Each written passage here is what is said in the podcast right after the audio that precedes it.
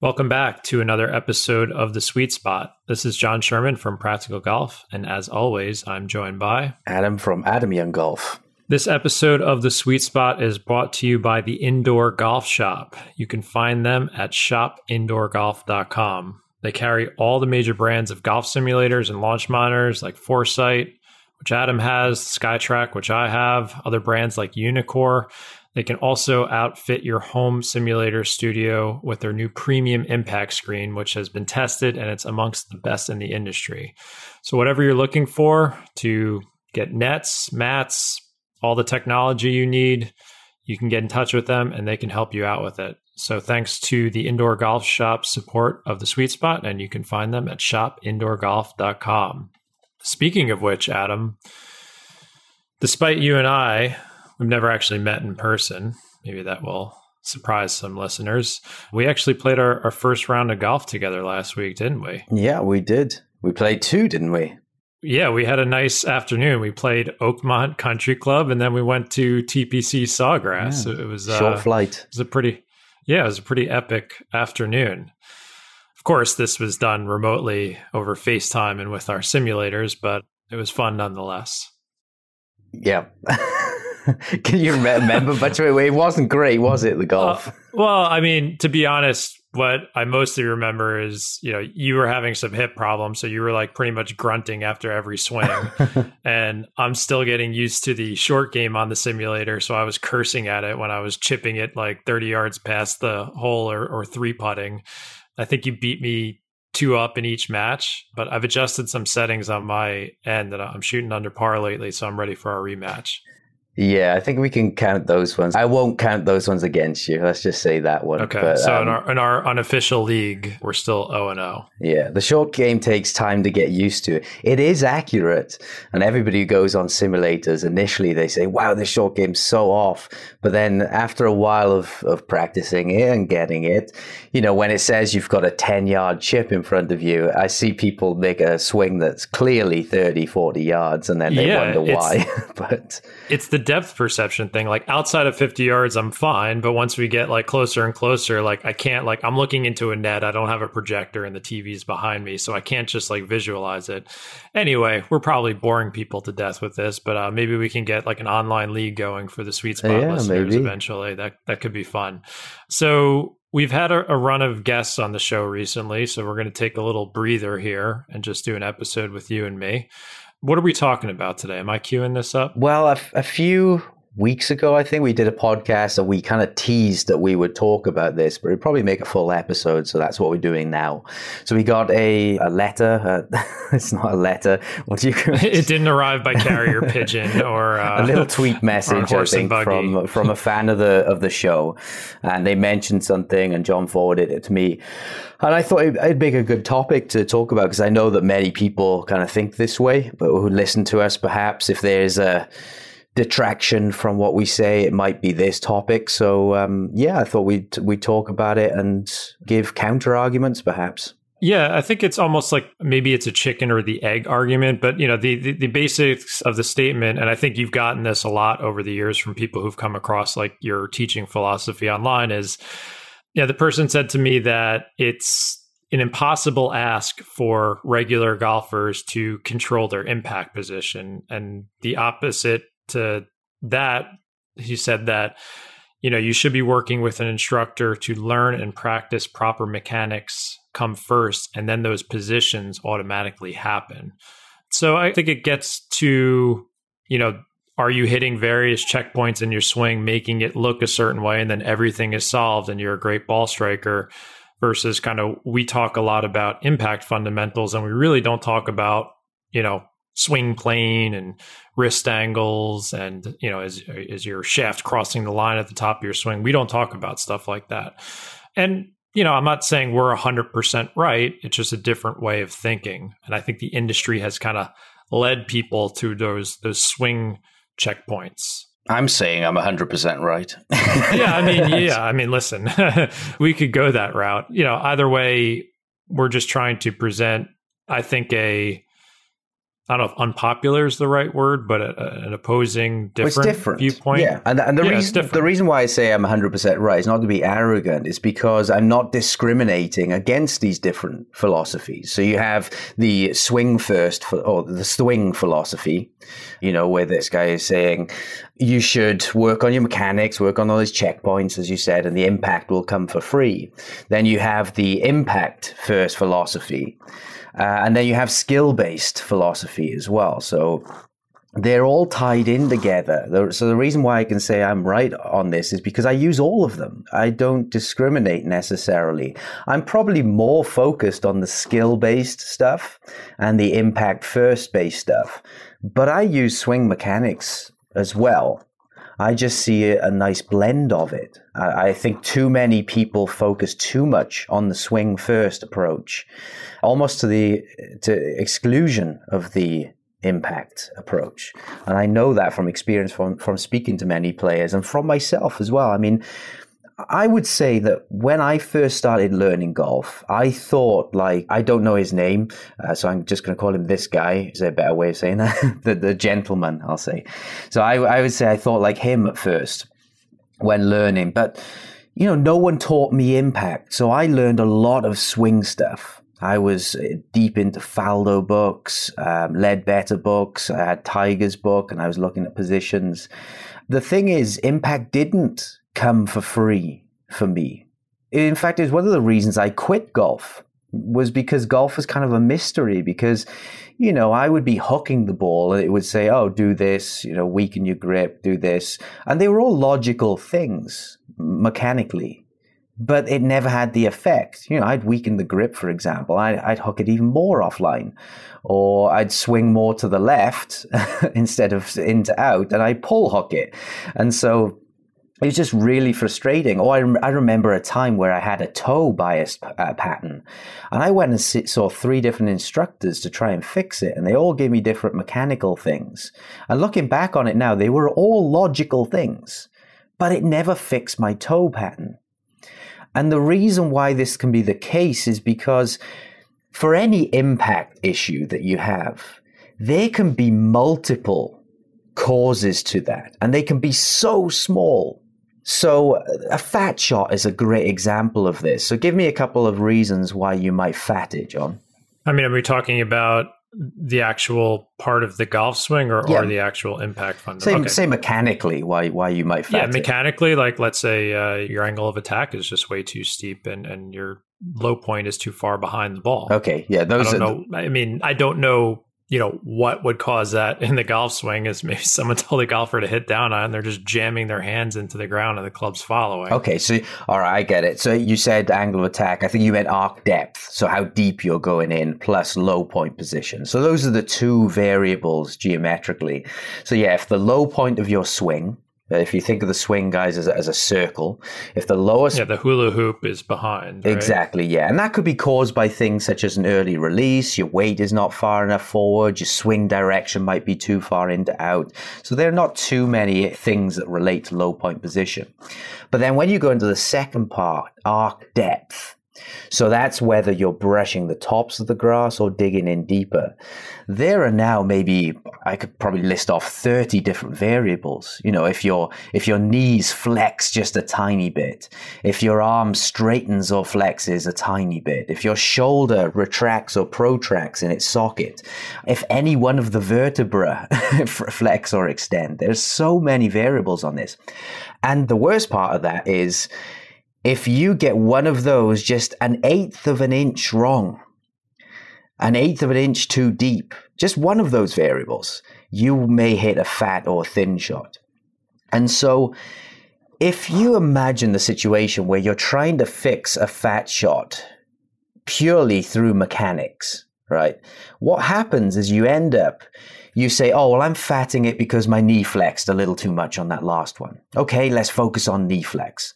And then you make another swing, you get the knee flex right, but another degree of freedom changes. So your arm flex changes on this one. And now you go, oh, my arm flex changed and my knee flex stayed the same. So I got to control my arm flex now.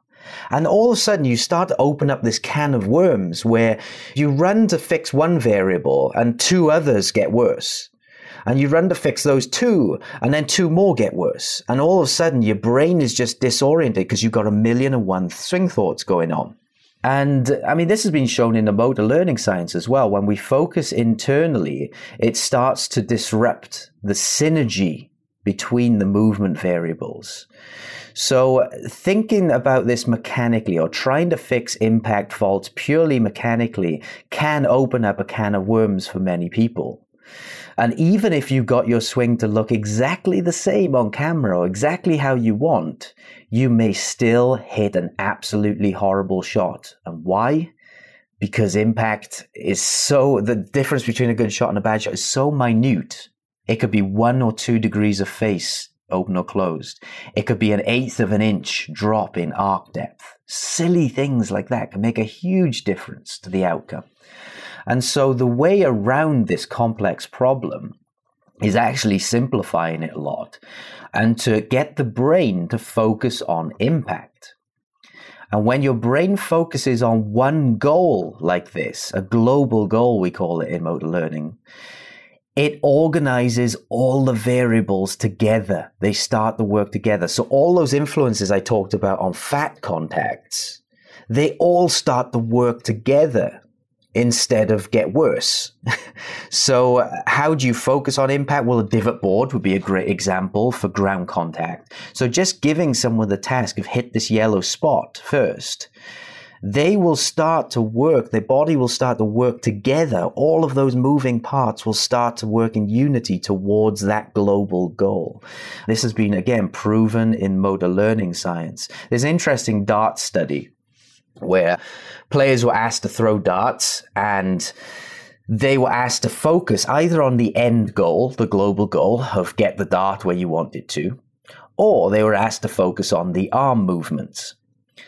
And it's a really interesting study because the outcome baffles people. It's obvious that when they focused on the outcome, they improved the outcome, right? That's what you would say it would be logical.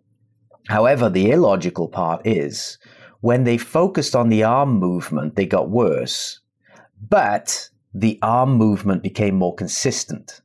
Isn't that weird? People think consistent movements equal consistent outcomes, and they don't.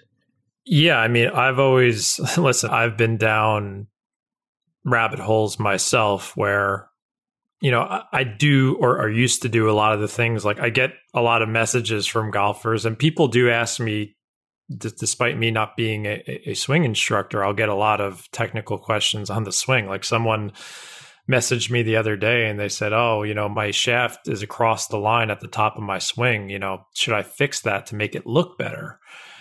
And my response was, well, so is mine. I manage it okay. I'm, I'm trying to think of, uh, you know, you got Matt Wolff, you have got yeah, Calvin I mean, Peete. John, John Daly, Phil Mickelson. They're all, I mean, not, not that I'm in, in their league, but yeah, there's always like a thought amongst golfers is like, how can I make it look nicer and prettier? And I think this get back to the original point that will make me hit the ball better, which would indicate you are satisfying impact fundamentals correctly. And my response to this person was, well, it's only a problem if it's a problem, if that makes sense. Can you work backwards from something that's going wrong in your ball flight and say, like, oh, that is the reason you're doing it? I don't know the answer to that question. That's a bit rhetorical. But you have a lot of golfers out there who are looking to satisfy what might look better, but what is it really achieving on the golf course? Are you hitting more functional shots? If the answer is yes, then by by all means go for it, continue on that path. But I think a lot of golfers are kind of frustrated moving from week to week, changing how something looks. Like for a long time, I was obsessed with shortening my backswing. I don't know why. For whatever reason, I got it in my head that my backswing was too long and I needed to shorten it, particularly with my driver it never worked. Yeah, me too. Probably spent a probably spent a year doing that because I just assumed. Well, I used to think like, well, if my backswing isn't as long, well, then less it gives less time for something bad to occur. So I'm just going to shorten shorten the backswing, and less could go wrong, and that you know it just it didn't work. Yeah, I spent about three years of my of my junior career trying to shorten my backswing. It was probably the worst the worst thing I could have done because it, it, cut down any limited distance I had. I've never been a powerful player or long hitter, and that just made me shorter. But I wanted to do it because I mean, I, I, looked at Tiger, and Tiger was nice and short and controlled and compact with the swing. But for me, it didn't improve my accuracy, and it just cut down distance and hurt my chances of being a pro. And you could use the argument that shorter, uh, you know, less moving parts, fewer moving parts equals more consistency, but that's not always true. You could actually use the counter argument of a longer swing gives you more time to correct any out of position uh, elements, and that that is there's a physics based reason for that as well, with how things line up with forces. So there could be two ways for that. The, the way that you'd understand it is through testing, right? I might go with a player on the GC quad and I get them to hit 10 shots with a shorter swing, 10 shots with a medium swing, 10 shots with a longer swing, and we look at the outcomes. And if we see the longer swing was hit it farther and didn't have that much difference in dispersion, then we're gonna we're gonna go with that. But I was just going to say, does the swing change relate to the impact variable? Is what I have written down here. So you mentioned a, a, player who says, well, should I change the swing to look pretty? And there's two different arguments against the mechanical side. Um, one of them is that a lot of it is just purely for aesthetics. All right. So, oh, should I get across the line or laid off? For lots of people, or let's just say the takeaway position. Oh, my takeaway is slightly inside. My takeaway is slightly outside. Should I change it? It's like, why? You've got to, you absolutely have to relate a swing change to an impact change because that's the only way you're going to change your outcome. If you're not relating the swing change to an impact change, it's not worth doing unless it's an injury prevention thing. Which creates kind of a difficult conundrum because most golfers are going at it alone. Mm-hmm. You know, I think every survey that always goes out that I've seen, I think only maybe at most 10 to 20% of golfers are are taking lessons. So they're kind of drifting around in this mechanical universe being like, oh, they watch a YouTube video, that move looks good. Let's try that. It never not that I know everything. I'm not some perfect golfer, but for whatever reason, I've always been the person to look at my ball and try and work backwards. I talk about that a lot. And like you said, I like for example, I've settled on a very strong grip on my golf swing. How did I get to that? Like you said, I kind of messed around on the range at one point. I was experimenting with a weak neutral and strong grip and looked how it changed my ball flight. And I'm like, wow, this stronger grip, I'm accessing the center of the face more. I'm hitting it more solid. I'm hitting this nice controlled draw.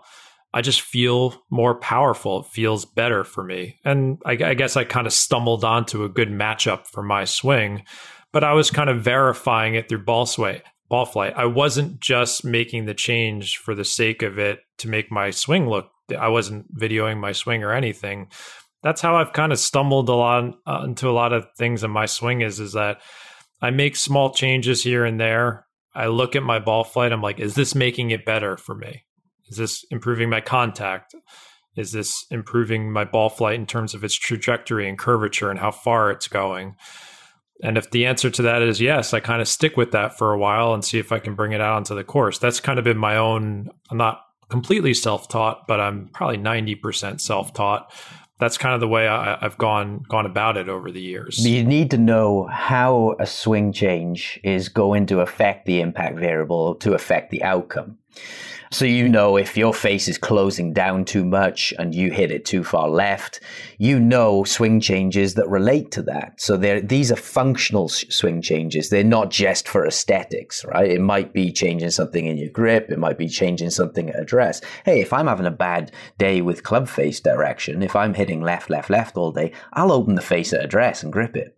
It's it's like my cheat code. Yeah, no, that's honestly no one ever told me to do that. I just thought of, I guess, I don't know everything, but like that just seemed to be like, oh, the ball's going left. I must open up the face. And then as I've learned, you know, after the fact, learning more about ball flight laws and stuff like that, like, oh, this makes total sense. Like I was kind of seeing this as I went along.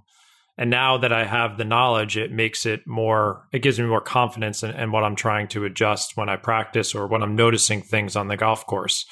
But again, I was never, you know, in the last eight to 10 years, I haven't really looked at my golf swing or thought about those mechanics. So when people talk to me about that stuff, like across the line or the takeaway and all that stuff, I'm like, I, I'm like, I first of all, I just don't know the answer because I'm not a swing instructor, and secondly, it's like, is that going to lead to the better ball flight for you? Or are you just trying to make it look better when you video yourself? Well, this is it. And this is where you need uh, an instructor or you need to have the knowledge at least of if I'm going to try to influence an impact thing, so if I'm going to try and influence club face or face strike or ground contact, what mechanics actually relate to that?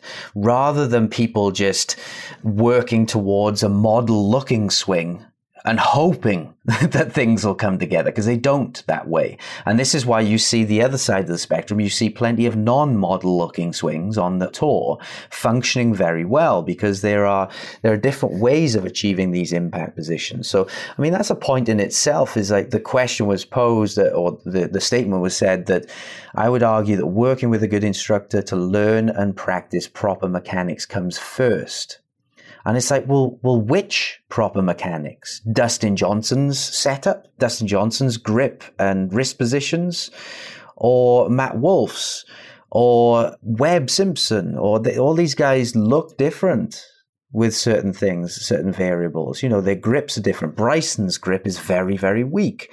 Dustin Johnson's grip is very, very strong. They're both excellent drivers of the ball. So which one is the right? we can't even say fundamentals with these things. The grip is not a fundamental. The grip is something that can be changed. The grip is more of a tool in my philosophy. And then that lends itself into going into talking about matchups. You know, well, how do these players all swing differently and still produce similar outcomes? It can get very complex, where actually, when you get all this complexity, it can boil itself down back down to simplicity. And what I mean by that is, if you ask me about the golf swing, I can talk for hours and hours and hours. But if you ask me, how do I get my face more open? I would say we'll do this, this, or this. And I've got a library of swing changes for every impact variable. If someone wants to hit it less fat, I would say do this, this, or this. If someone wants to hit it less off the toe, do this, this, or this. And so I've got these different variables, and there's not necessarily one right one. In fact, in lessons with people, I'll say, well, I think this one will probably work better for you say variable X will work better for you. Let's test it. Now let's test variable Y. Okay, variable Y worked better for you. It changed the impact better. We'll go with that. So there's, in my philosophy, there's not necessarily one correct way to go towards. There are lots of options to change these impact variables. And so that hates people who are, what is it, type A, who think that no, you have to swing everything absolutely like the model you can't go out and, and swing like Jim Furyk. But, but then the tour completely denounces their theories then because the tour is full of bags of different matchups.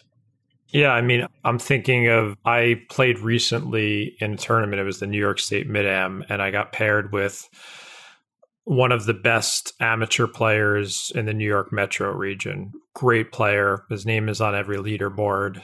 I'd never played with him before, so I was interested to. I'd never seen him swing, and you know, I was kind of saw him on the range, and I was looking at him. I'm like, you know, he's like me, small guy, very unassuming looking, and had a very, I guess, unorthodox, strange, whatever you want to call it. I'm sure people look at when I swing and they see a few strange things, but you know, he kind of made a strange move around impact. And when I played with him, nothing stood out to me in terms of he didn't hit it very far. The swing wasn't necessarily pretty looking, but he got the job done. And obviously he did it all the time. And I was just kind of asking him about, I just assumed he was a lifelong golfer. He was in his early 40s. I said, How long you been playing? He's like, Well, I didn't take up the game until after college. I was like, Really? Uh, I was like, How'd that happen? He's like, Well, I, I was a collegiate tennis player. I'm like, Okay, th- now it makes sense. Very good athlete, kind of figured it out on his own, took up golf later in life, and just managed his swing around the course keeps the ball in play, hit a lot of greens, great putter. And I'm always interested when I see golfers like that because, like you said, I think when you look at recreational players, you see far more unorthodox moves than you certainly would see on the tour. you know, off plane doing weirder things. Like Jim Furyk is not normal on the tour, obviously. There's a lot of cookie cutter looking golf swings on the PGA Tour, despite being, you know, some outliers. But I often see recreational players, they have tons of not textbook unorthodox moves. They're just not functional and the matchups aren't good. So, you know, I think they're led to believe if I make my swing look prettier, good things will follow. And I think you and me are talking about the things that you necessarily can't see. We mentioned this in the Andrew Rice episode. Skill is what you can't see. It's something that is, you can't put your finger on it, but it's there. And this golfer I played with, like, yes, you know, you look at his swing, put it on a video. Maybe someone couldn't tell you what his handicap was, that he was probably a plus three or a plus four. But you go on the golf course with him and you're like, okay, this guy's got crazy skill. He can get it done. You can't see skill, but you can test for it and you can give a player a rating on how skilled they are for certain things. And you can improve skill directly. So, you know, if I was to test someone uh, how skilled they were at, say, face control, you could obviously ask them to just hit a bunch of shots and you could say, oh, that person has good outcomes. But I would take it a step further and I would say, using my GC quad, I would say, can you present the face one degree more open? And then they'd hit a few shots. Then I'd say, Can you present it four degrees open? They'd hit a few shots. And I could see how close are they getting to that. If I ask them to hit four degrees open and they go to 10 degrees open, I'd say that's not a very skilled player. Whereas if I ask them to do, go four degrees open and they present it exactly four degrees open, I'd say that's a very skilled player, especially if they can repeat it. And so these things can actually be developed and refined further. So skill in, in club face control, I would define as an ability to change and control the variable. So it's not just happening on autopilot because you have unconscious skills, but you also have conscious skills. Now, why would it be important for a player to be able to consciously control or change the club face? Well, you're going to have bad days on the golf course. It's inevitable. It doesn't matter how good you are, how much you practice, how many years you've put in. You are going to step on that golf course and probably 80%, 70, 80% of the time is going to be not a good day. That's just the nature of the game. Even the best in the world only have good days and weeks, maybe 30%, 20% of the year. So on those bad days, you need to be able to change those patterns that are occurring. If you're having a fat contact, you need to be able to change it. If you are shanking it on the course, you need to be able to change it. And if your ball is going left or right, you need to be able to change it. And having these skills allows you to do that and I think that's probably why we're saying like if someone was focusing on like and I'm sorry to the people who sent these messages we're absolutely not trying to pick on you. I, we really appreciate all feedback. It helps us create episodes like this. And again you know share our philosophy slash opinions. But you know thinking back to like the someone saying like well my shaft didn't look pretty at the top of my golf swing or my takeaway was ugly I don't think that cue or that thought helps you solve those problems, those variations that occur on the golf courses. Like you said, if you're shanking it, how does your what your shaft is doing at the top of your swing or thinking about that going to solve that for you? That's a tough, in my opinion, that that's a tough focus to have in order to, you know, make a change when necessary because you know, the great players, you know, I'm thinking back to the Dylan Frittelli thing when he was saying, you know, he doesn't make any many adjustments because he doesn't need to. He's an epic ball striker and his skill is off the charts. 20 handicap Joe golfer, yeah, they're showing up one day slicing the heck out of the ball. They need to figure out either how to neutralize that swing path or get the face pointed a little bit left so that thing can start further left and have a functional uh, ball flight. That's what I think about is like what's going on, work backward, can you adjust, and positions and stuff like that. That doesn't do it for me. Maybe it would for some golfers, but I'm thinking about the majority of players, and I think that that's a more difficult problem to solve with mechanics on the course. Yeah, um, well, again, there's not a right or wrong approach here. It's not, there's no one saying no, that no. technique changes are not necessarily good and it has to be all concept and skill. I use a blend of them. So in your example of the slicer, someone slicing it 50 yards to the right, we know the face is too open to the path and the path is very likely left as well. But let's just go with the face is too open to the path. If we can close the face enough, we can turn that slice into at least a powerful fade. You know, if we close it enough, it'll turn into a powerful fade and then be onto the target, which will be delightful for that person. And so, how do we close the face? You could go the mechanical route, and I may do if there's something obvious there, such as an incredibly weak grip. Then we may go and change that grip. But I would also supplement this greatly with some skill based practice. And what I mean by that is I would have this player on the range and I would say, make some swings where you intentionally present that face more closed. And so, you know, the other part of that message that we had, let's have a look. Control impact position is an impossible task. So this person thinks that controlling impact directly is impossible. It's not. It absolutely isn't impossible. It's possible. I do it every single day with every single person I have on the lesson tee. So, you know, I even train beginners to be able to control impact. So I could ask a beginner, can you present the face left? Can you present the face right? And they can do it. And you know what? If they can't do it, we make the task simpler. So this goes into motor learning theory again. You simplify the task down. So what could be simpler? I would ask them to maybe do it with a chipping swing if they can't do it with a full swing. If they can't do it with a chipping swing, I'll ask them to do it with a putting swing. So here's a tee in front of you. Here's a putter. I tell them the face controls the direction. Now present it left, and they do. Now present it right, and they do. And so even I've never had a player who can't do that. Similarly, if I want them to hit it more off the toe or the heel, I might start with putting swings. Hit it off this side of the club, hit it off that side of the club. And again, if they can't if they can't hit the toe with a putter, with a very small swing, a six inch swing, I'll ask him to do a simpler task. I'll say miss the ball completely to the inside. So brush the ground closer to your feet. And again, everybody can do this. I'm yet to come across someone who doesn't have this. So we would just say that player is low skilled at this moment in time. They need to improve their skill on that. But uh, so what do we do then? Well, once they reach, say, a seven out of 10 success rate, so they can hit that putt left seven out of 10 times, we'll add on another layer of difficulty. We may progress up in swing size, so do it with a chip shot. Or I may add more layers in terms of directionally. I'll hit, I'll say hit a big left and then a small left. So you're starting to develop their skill now. You're not only asking them to hit different directions, but you're asking them to do it in precise amounts.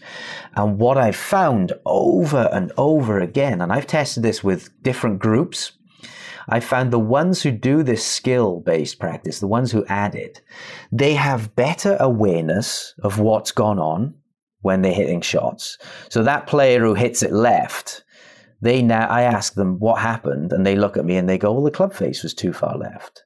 And I go, yes, well done. so they've got good awareness. So this allows them then to self correct better and self coach.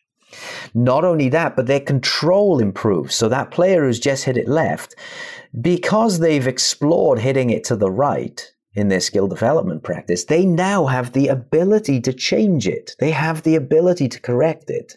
And I would take that even further. They have the ability to correct it precisely. So you can imagine some of the players that I've trained, I can ask them to present the face one degree open, and they can do it with relative accuracy. So those players are never going to struggle with a pattern on the golf course if they're hitting it left one day. That's laughing. There'd be a laughing joke for that to happen because they can control the face incrementally by one degree. So why would they ever suffer with a bad pattern? Whereas you see plenty of players on the golf course, I'm sure you've played with many, who's suffering with a bad pattern. And they either A, don't know what's causing it. You know, they, they hit something six inches behind it and they go, oh, my swing was too fast, right? They're not related. They're not related things. So that player is going to struggle because eh, they, even if they are doing the mechanical approach, they're not picking the right mechanical things. Or B, that player they just can't fix it. They don't have the ability, they don't have the skill to be able to change it because they haven't practiced these things. Is all this making sense? Yeah. yeah. Well, as you're saying all of this, obviously uh, internally, I'm agreeing with you and thinking about, you know, how my philosophy has changed from a, you know, 12 year old golfer who first took up the game somewhere along the way got disillusioned with mechanics and stuff and went down that rabbit hole to kind of where I am now.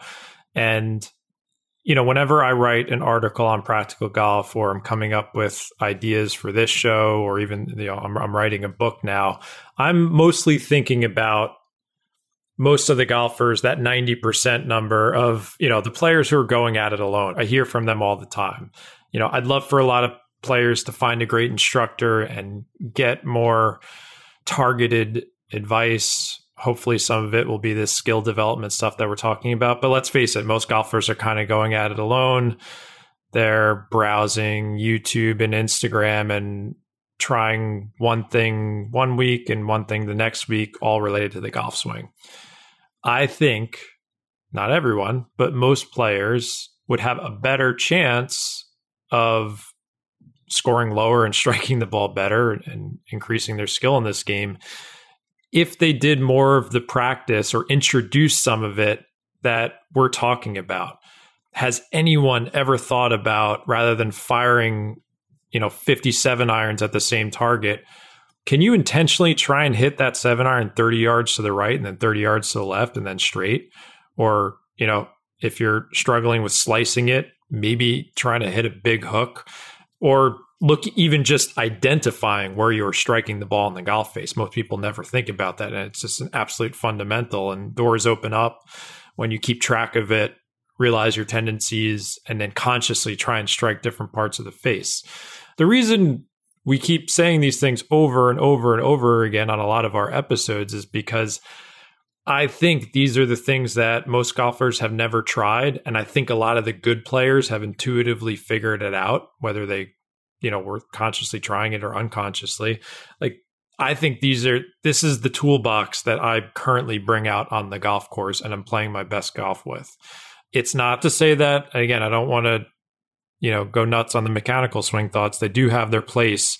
As you said if they're fixing a specific flaw in your ball flight and you're tracing it back to what part of the swing is is preventing more functional ball flight from occurring.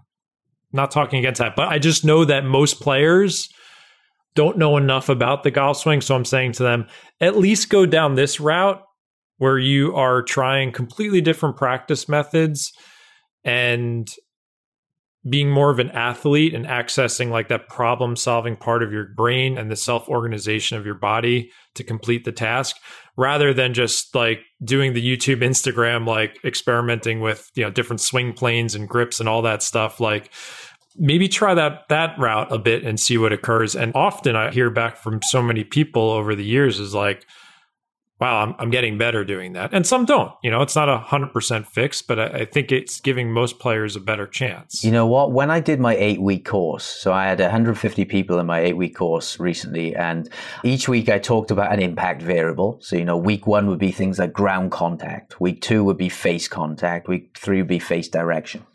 And for each week, I gave people here are the mechanical causes for why that might be the case. So if you're hitting a fat shot, it might be your weight is on your back foot. So here's a drill to fix that. It might be uh, an early release. So here's a drill to fix that. And I went a little deeper than that. But and then I also did skill based games. So most of my people had a divot board. If they didn't, I give them an alternative of a bunker drill. And the skill based game was something like, you know, hitting at three inches in front, then two inches in front, then one inch in front, then zero. And do you know what? After the end of the week, or even midway through the course, people were saying, Adam, I love the mechanical stuff. I was actually here for the mechanical stuff because I'm mechanically minded. But this skill based stuff is working so well. I don't even need the mechanical stuff. And I hear that all the time. I see it all the time on my lesson tee. So it's not that mechanics are bad. No one is saying that. No one is anti mechanics here. I'm as a mechanical instructor as you can get in terms of my knowledge. But when I'm talking about what works best for players, I have personally found, and all my players have found, that this skill based stuff is so much more powerful. And these are players who have been through the lessons with other instructors, going through mechanical stuff over and over again. And the reality is that most golfers who are playing, right, anybody who's like a 20 handicap or below, they can hit functional shots. And in order to turn that shot they are hitting into a much better shot requires tiny, tiny changes. So, for example, that player who's off a 20 handicap, who averages hitting an inch behind it or two inches behind it, we're talking about to turn them into tour pro strike, we got to get two inches difference. I mean, it may not even be that. It may be an arc depth change of half of quarter of an inch, something like that. Or the player who has that big slice, you know, a, a path that's three degrees left and a face that's square at impact and they're hitting a big curve to the right. We're talking about a three degree change there can completely neutralize that. Or the player who's completely hitting off the shank all the time. You can change that by quarter of an inch and they'll never shank it again. Change it by half an inch and they're flushing every shot. And these are the types of things where these players, you know, whenever you've had your best day of golf, I bet your swing has looked exactly the same. The reason why you've had the best day of golf is these small things that I've ta- I'm talking about have changed. And so skill development is all about taking control of these small things, learning how to identify them better, learning how to change them directly, learning how to change them precisely. And when you have those skills, you will play your best golf more often. Let's take a quick break there and we will be right back.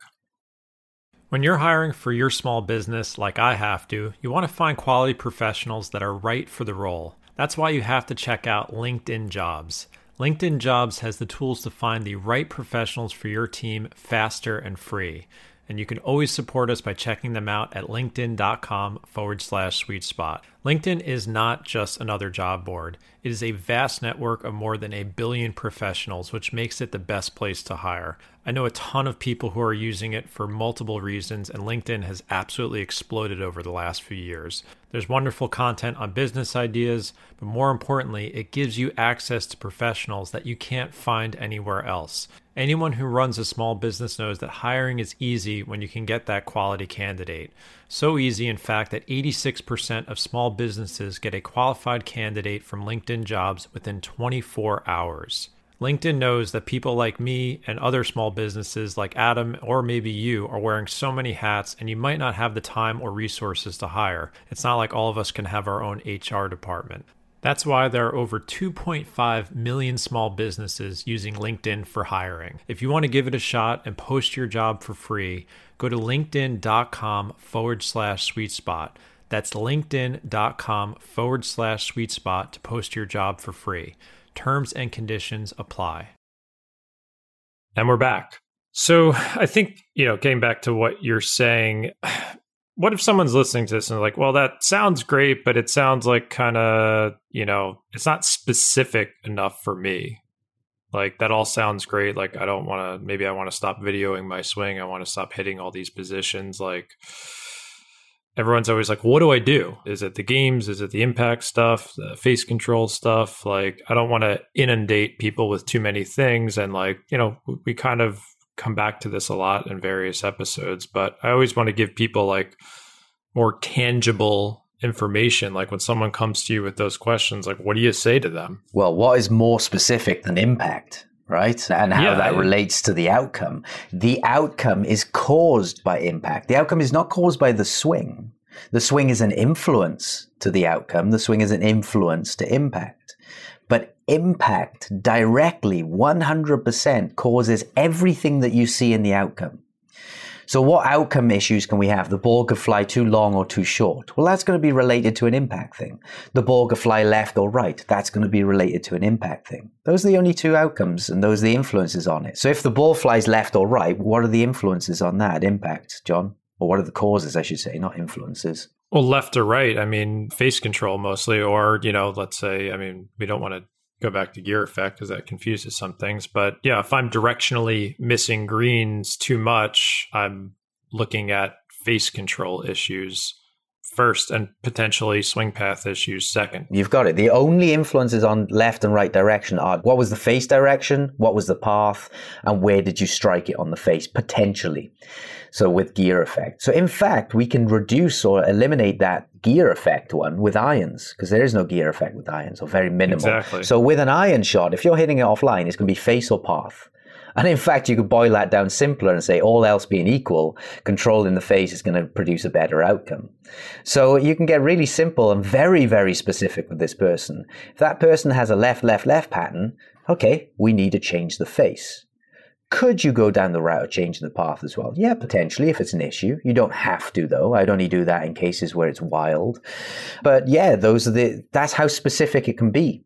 And then from there, you could say, all right, could we produce, could we do a mechanical change or could we go the skill development route? Or my favorite, could we do a combination of both? Could we do some mechanics yeah, I mean, some skill development? Uh, and I would say, like thinking in the scope of a player who is, let's say, not working with you or, or someone like you, I would say their only option is going that skill experimentation route, like what you said starting off with like a wedge, for example, can you feel what it's like to hit a 56 degree wedge with a chip shot, right, center, left, quarter swing, half swing, full swing, and then maybe work your way up?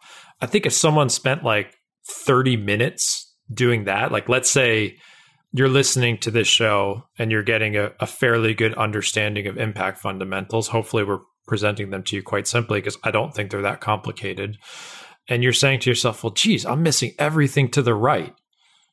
Well, then you know that you've got to, for a right handed player, you need to figure out a way to close that face down a bit. So I just think, yeah, and these are things that I've messed around with on the range myself is like, can you take a half hour three times a week going through your bag and trying to move the ball directionally left and right consciously thinking about where that club faces an impact because I've had conversations with people about that, decent players, and they're like, I have never, ever in my life thought about club face orientation where it's pointed. Mm-hmm. And I've got decent players who who go through the skill development stuff in this and find out they're actually unconsciously very good at it because these skills, if you beat enough balls, you will learn them unconsciously. You're going to figure them out. Yeah. And I think, you know, I'm a perfect example of something like that where I just think flash the face open more, close it more. Like just that was a lot of my con. Those are still a lot of my conscious swing thoughts. I had a day recently where I've avoided the pull hooks with my driver pretty much all season, but it showed up the other day. And I had to figure out a way to get that face open. And I didn't do it completely, but I, I fixed probably four or five tee shots that were not a pull hook. I just had a very difficult pattern that day. And I was just mostly thinking about my club face orientation. But again, you, you can beat. But sometimes that doesn't work. I guess, you know, to play devil's advocate, like, what if that doesn't work? Like, what do you mean? You know, then what? What do you mean? People ask, we're like, well, I'm thinking about striking it, you know, closing my face more and it's not working. Or I'm thinking about striking it towards the toe and it's not working. Now, what do I do, Adam? This is, this is where you need to ramp up the differential practice. So I was going to say that we you probably get a lot of these skills by beating thousands and thousands of balls, but you can greatly speed up the process by adding some differential practice. And I'm not talking about all of your practice being hitting left and right. I'm not talking about learning how to shape the shot necessarily, just, you know, getting the ball to finish in a different direction. And it can be a, you know, maybe 10% of your practice is enough to, to gain these skills. If it doesn't work, then that player is just not highly skilled enough yet. So we would go to a simpler task. So again, if that player is trying to get that face more close and they can't, we'd go to a simpler task. Well, let's do it with a chipping swing first and build up. Uh, this is my lesson protocol, basically. If someone can't do a task I'm asking, I make the task simpler and then we build it back up. And every time we make it simpler and build it back up, that player automatically then unlocks that ability.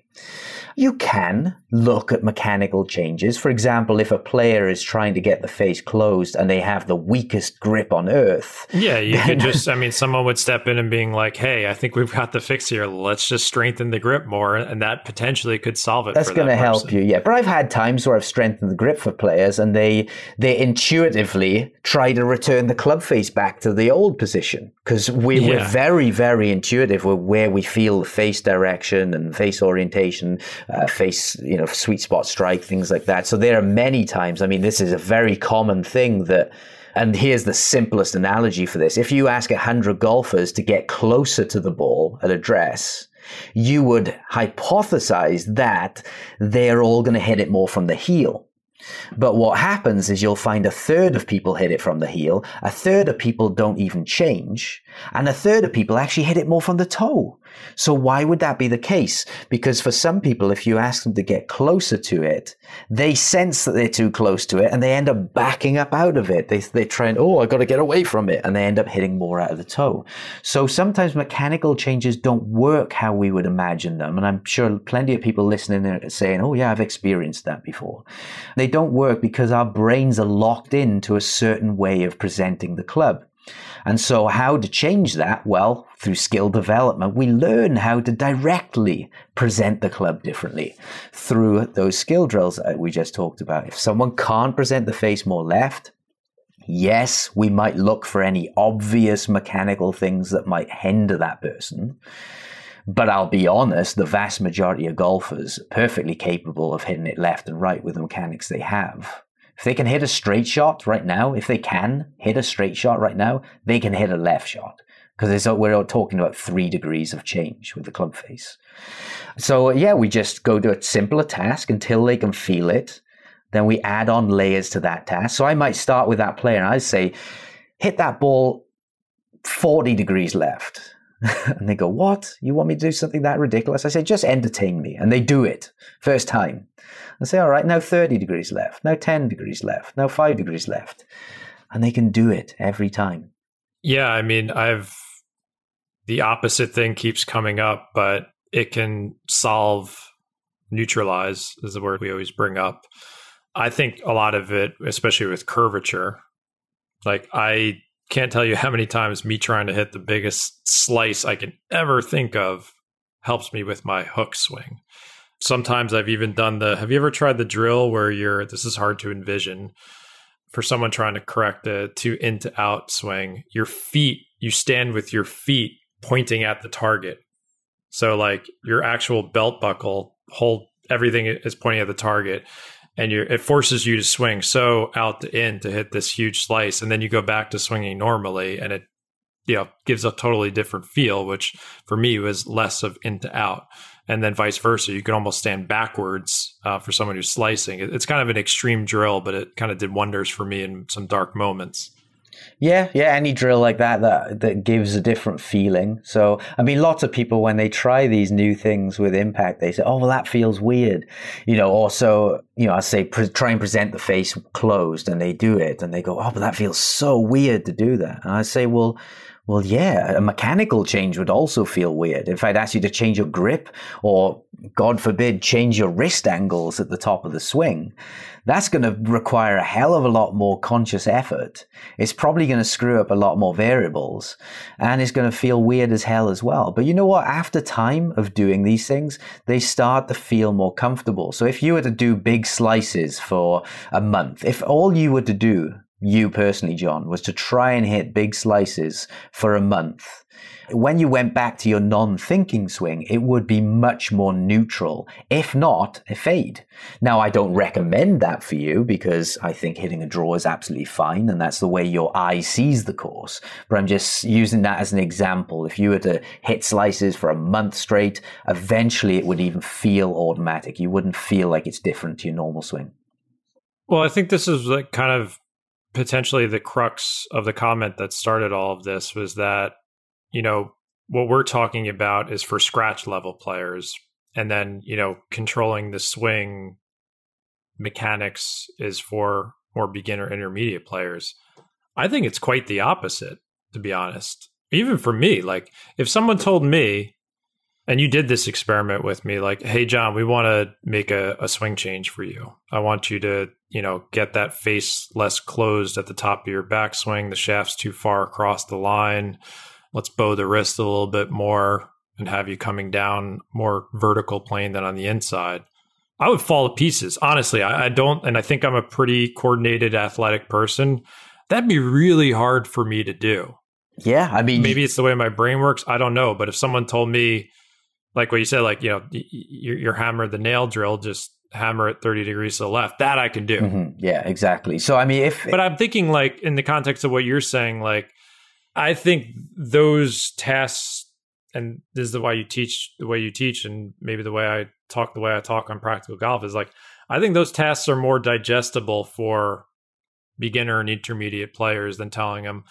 I watch lessons a lot of times, and I don't want to disparage certain teachers. I think they're doing a good job, but I see it. You know, they're giving a laundry list of uh, what's going wrong. Well, I don't like where the clubs, you know, and yeah, they use P1, P2, P3, like this position here, and I want you up here, and then hit that doing it that way. And they're like, well, you know, here's a video of it. You went this way. I want you to go that way. And I'm like, I, I, I don't know. It doesn't.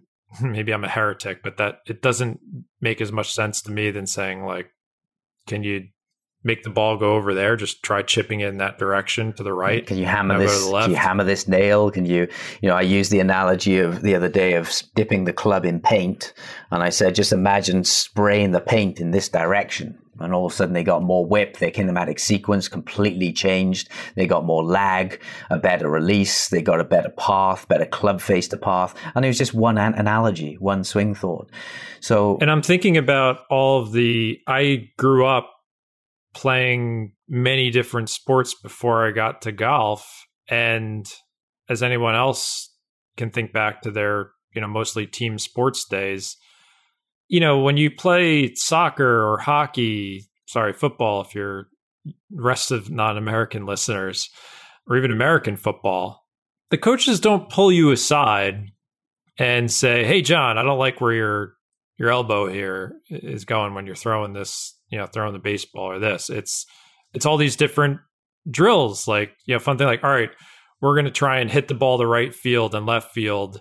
We're doing ground balls today. Like it, it's all i view other sports as more of this task type practice and you're unlocking children's inner athlete where they're not sitting there obsessing about their mechanics as much maybe that's changed over the last 20 years. I haven't played a team sport. I know there's a lot more analytics and stuff like that involved, but that's what I remember like playing basketball and all those sports growing up.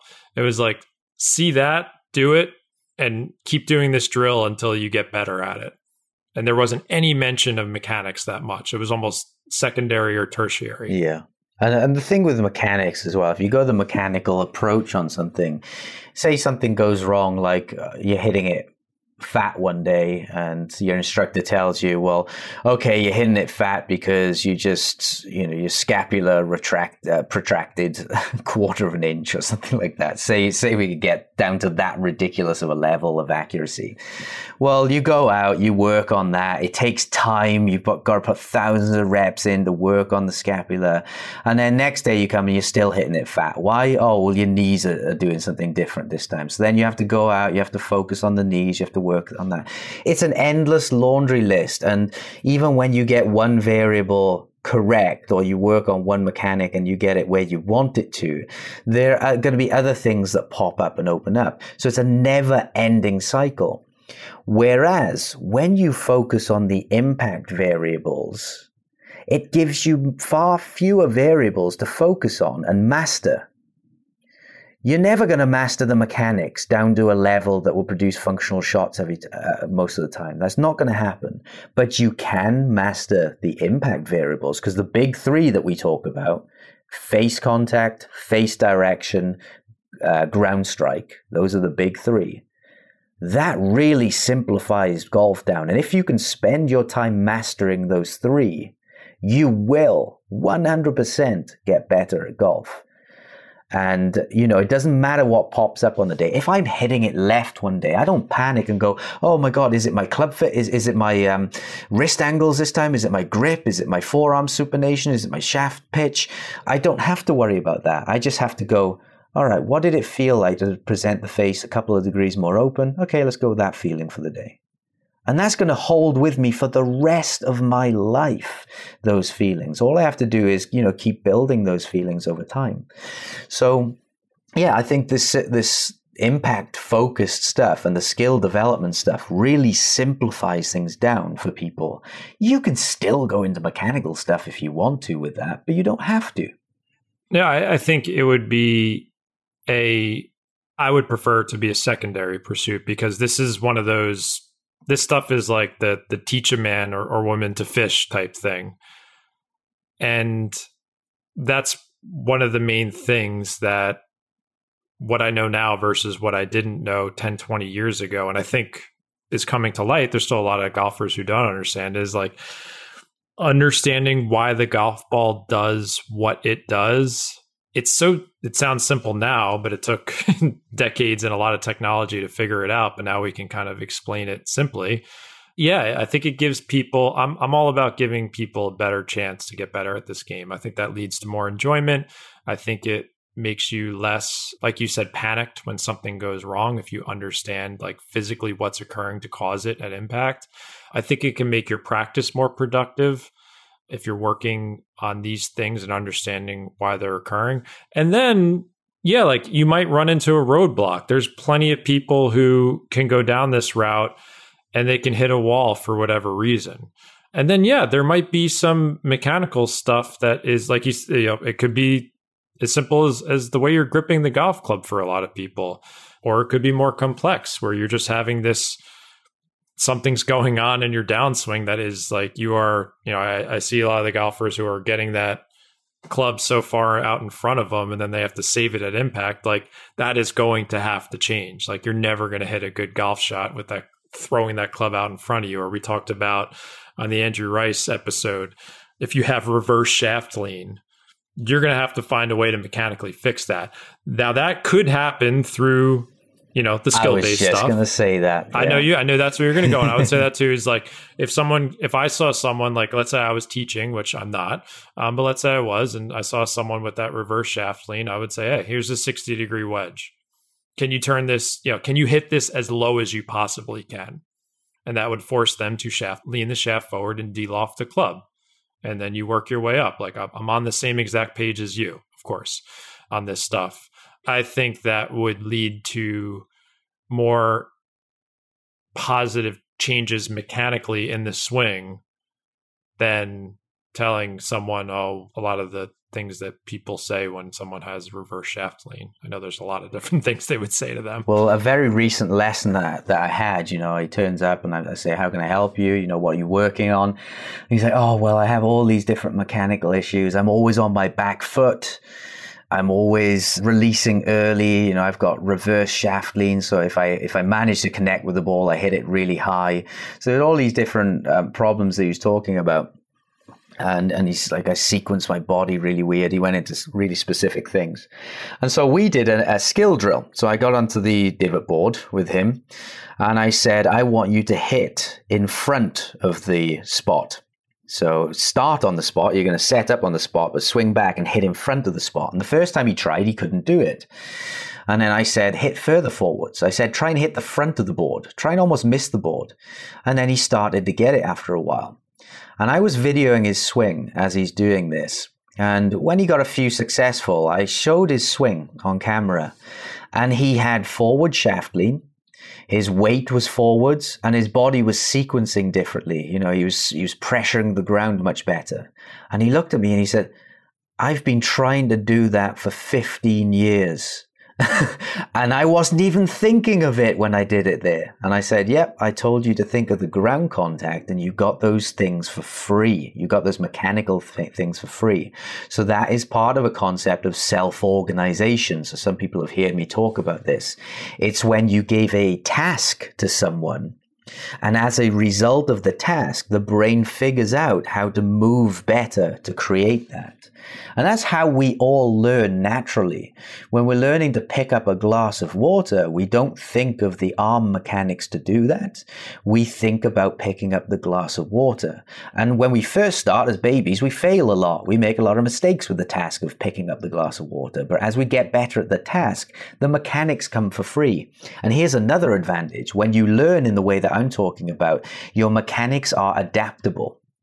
All right, say you learn to pick up a glass of water through body commands, right? Bend arm 45 degrees, lift shoulder. You know, if you learned it through a mechanical way like that, eventually you could probably do it. You could probably pick up the glass of water. However, if someone put that glass of water in a new position, you need a new set of commands now. And uh, whereas if you learn to pick up the glass of water through this instinctive approach, through the task based approach, and the mechanics came for free, if someone places that glass of water in a different position, higher, lower, more left or right, you can still do it because your brain encodes this task differently. And so it's similar in golf. You know, when we get on the golf course and the ball is above our feet, below our feet, in a tree, in a bunker. You know, sometimes we have to adapt to these things. So, as I said, that's another side benefit of the skill based approach as opposed to the mechanical based approach. And we've all seen these pros in this weird position on the golf course. And you know, they've probably never even been in that position before right? They might be legs out of a bunker and they, they're inventing something on the spot and you know that this is just this is how they learn golf. They know the task. Their brains can figure out a solution for it. Whereas some amateurs who learn through mechanical approaches they they experience a new position and they're like i don't know how to do this. Because they've learned through a mechanical approach only. Yeah it's always funny. I think i like to blame golf broadcasts for a lot of golfers problems but we've probably talked about this before but when they do the slow motion swing of a PGA Tour player, and they're like, "Oh, well, that was a horrible tee shot." And Then they go to the slow motion swing, and it always looks exactly yeah. the same because their swings are remarkably. Even uh, recreational players, they're, they're repeating their swings way more than people would assume. So usually they're saying like, "Oh, you know, he was late" or something. It's like usually can't see it. And then they, you know, they spend 30 seconds and they go on to the next shot, and people are just like, "Oh yeah, that was definitely it." And I'm looking at it, I'm like, I think if you showed 50 swings of that player striping it down the fairway and 50 where he sliced it right, no one could really pick up the difference. It'd be very hard to see. I watched one where Tiger hit a bad shot and the analysis came up and they said, oh, Tiger dropped his head in transition. I'm like, go back and look at every single swing he did in 2001 where he absolutely dominated. He dropped his head just as much in that. So it's not the cause. I, I know the it's a difficult job for the commentators on TV. They, yeah, they get a swing and they I have mean, to say yeah, something. It's, right? it's, yeah, it's not their fault. I think it's the situation they're being put in where people want, you know, golfers want this information. Like for whatever reason, this is how we've chosen to broadcast this sport versus other sports. Like no one's looking at Tom Brady's, you know, arm angles when he throws a football or, you know, what's going on with a baseball swing. Like it just doesn't happen. But golf is this way for better or worse, and, and people want it and they give it to them. Yeah, that's that's interesting how it doesn't cross over to other sports as well. At least I, I don't think it does. I don't know. It really doesn't. I've never seen. I watch a lot. I, I used to watch a ton of sports, and it always like baffled me. I'm like, they don't really, you know, in the heat of battle. Like in what other sport would they not show? Like PGA Tour broadcasts routinely do not show live action so they can show a slow motion replay and analyze someone's golf swing. Imagine watching, you know, I'm assuming you, you, you are or were a big soccer fan at some point. Imagine you were watching a Manchester United match and they pause the action. They stop showing the game so they can analyze the mechanics on a free kick that would be ridiculous, right? Well, I mean, sometimes if a ball goes out, they show a play, but they never analyze mechanics of it. They, they're no, not they're not going to have someone. They're not going to stop. Yeah, they're not going to stop the broadcast and not show live action for that. But we do. You know, that happens in golf. Yeah. It's and it's bizarre to me when you take a step backwards and look at the game. And when that pro has hit a bad shot, you can guarantee it's such a micro change. You know, if a pro hits it fat, I know it rarely happens, but if a pro hits it fat, it's an eighth of an inch drop in height. That's all it is. That's the ge- geometry behind it. Or, you know, when McIlroy hits a ball 30, 40, 50 yards left, and they do it, people think they don't, but they do it, that could be the face has just closed down three degrees, or maybe hit well, here, quarter here, of an inch out of the toe. Yeah, the better example would be when when they not, you know, at those swing speeds, like if someone's swinging, you know, 120, 125 miles an hour, and let's say they were a fade based player and they struck it a little bit, like made the same exact swing, but you know, going back to other episodes where we discussed gear effect, you wouldn't be able to see this on camera on their swing, but let's say they they struck it a little bit off the heel. It turns into this massive slice at that swing speed where they missed it to the right of the fairway. That had nothing to do with, you know, the mechanics of the swing. He just missed it a little bit to the left on the face. Yeah, nothing to do with the macro, the big look. You're not going to see a yeah, difference. the big, the big look. Yeah, yeah. yeah. I'm sure there's something miniature in there going on an impact, well, obviously, because the, the club shifted over several millimeters. Yeah, well, that's another important thing is separating out macro mechanics and micro mechanics. Macro mechanics are things like how much shoulder turn did they have? Did they have a squat in transition? What was their weight shift? What was their release like? Those are the big things you can see on camera. But as I said, with the pros, when they hit a bad shot, if they've dropped an eighth of an inch, if they've presented the face three degrees closed, or if they've hit a quarter of an inch off the heel, you're not going to see that show up on the video you're not going to see it show up on the macro mechanics. It's going to be something so small you'd have to look down at the bottom, uh, right down at impact to see it, or you'd need a launch monitor to see it. And that's why I love launch monitors because they actually quantify this impact stuff for us. So it makes it a lot easier to identify and to even do skill development on them. You don't need a launch monitor to do skill development, but they do heighten the experience because the conversation went so long, we decided we're going to cut it off here for episode one and we will continue it with episode two next week. Thanks again for everyone listening. This is Jon Sherman from Practical Golf. You can always find me at practical-golf.com and you can check out Adam's site at adamyounggolf.com. And a huge thanks to our sponsor, the Indoor Golf Shop. You can find them at Shop Indoor Golf. If you're in the market for a golf simulator, a launch monitor, any of the add ons like hitting mats, practice nets, impact screens, give our friends at the Indoor Golf Shop a look. The technology might be a little confusing and intimidating, but you can give them a call and their team of experts will help you make a decision based on your budget and what you're looking for. So thanks again for their support, and you can find them at Shop Indoor indoorgolf.com. And we'll be back next week with part two of this discussion.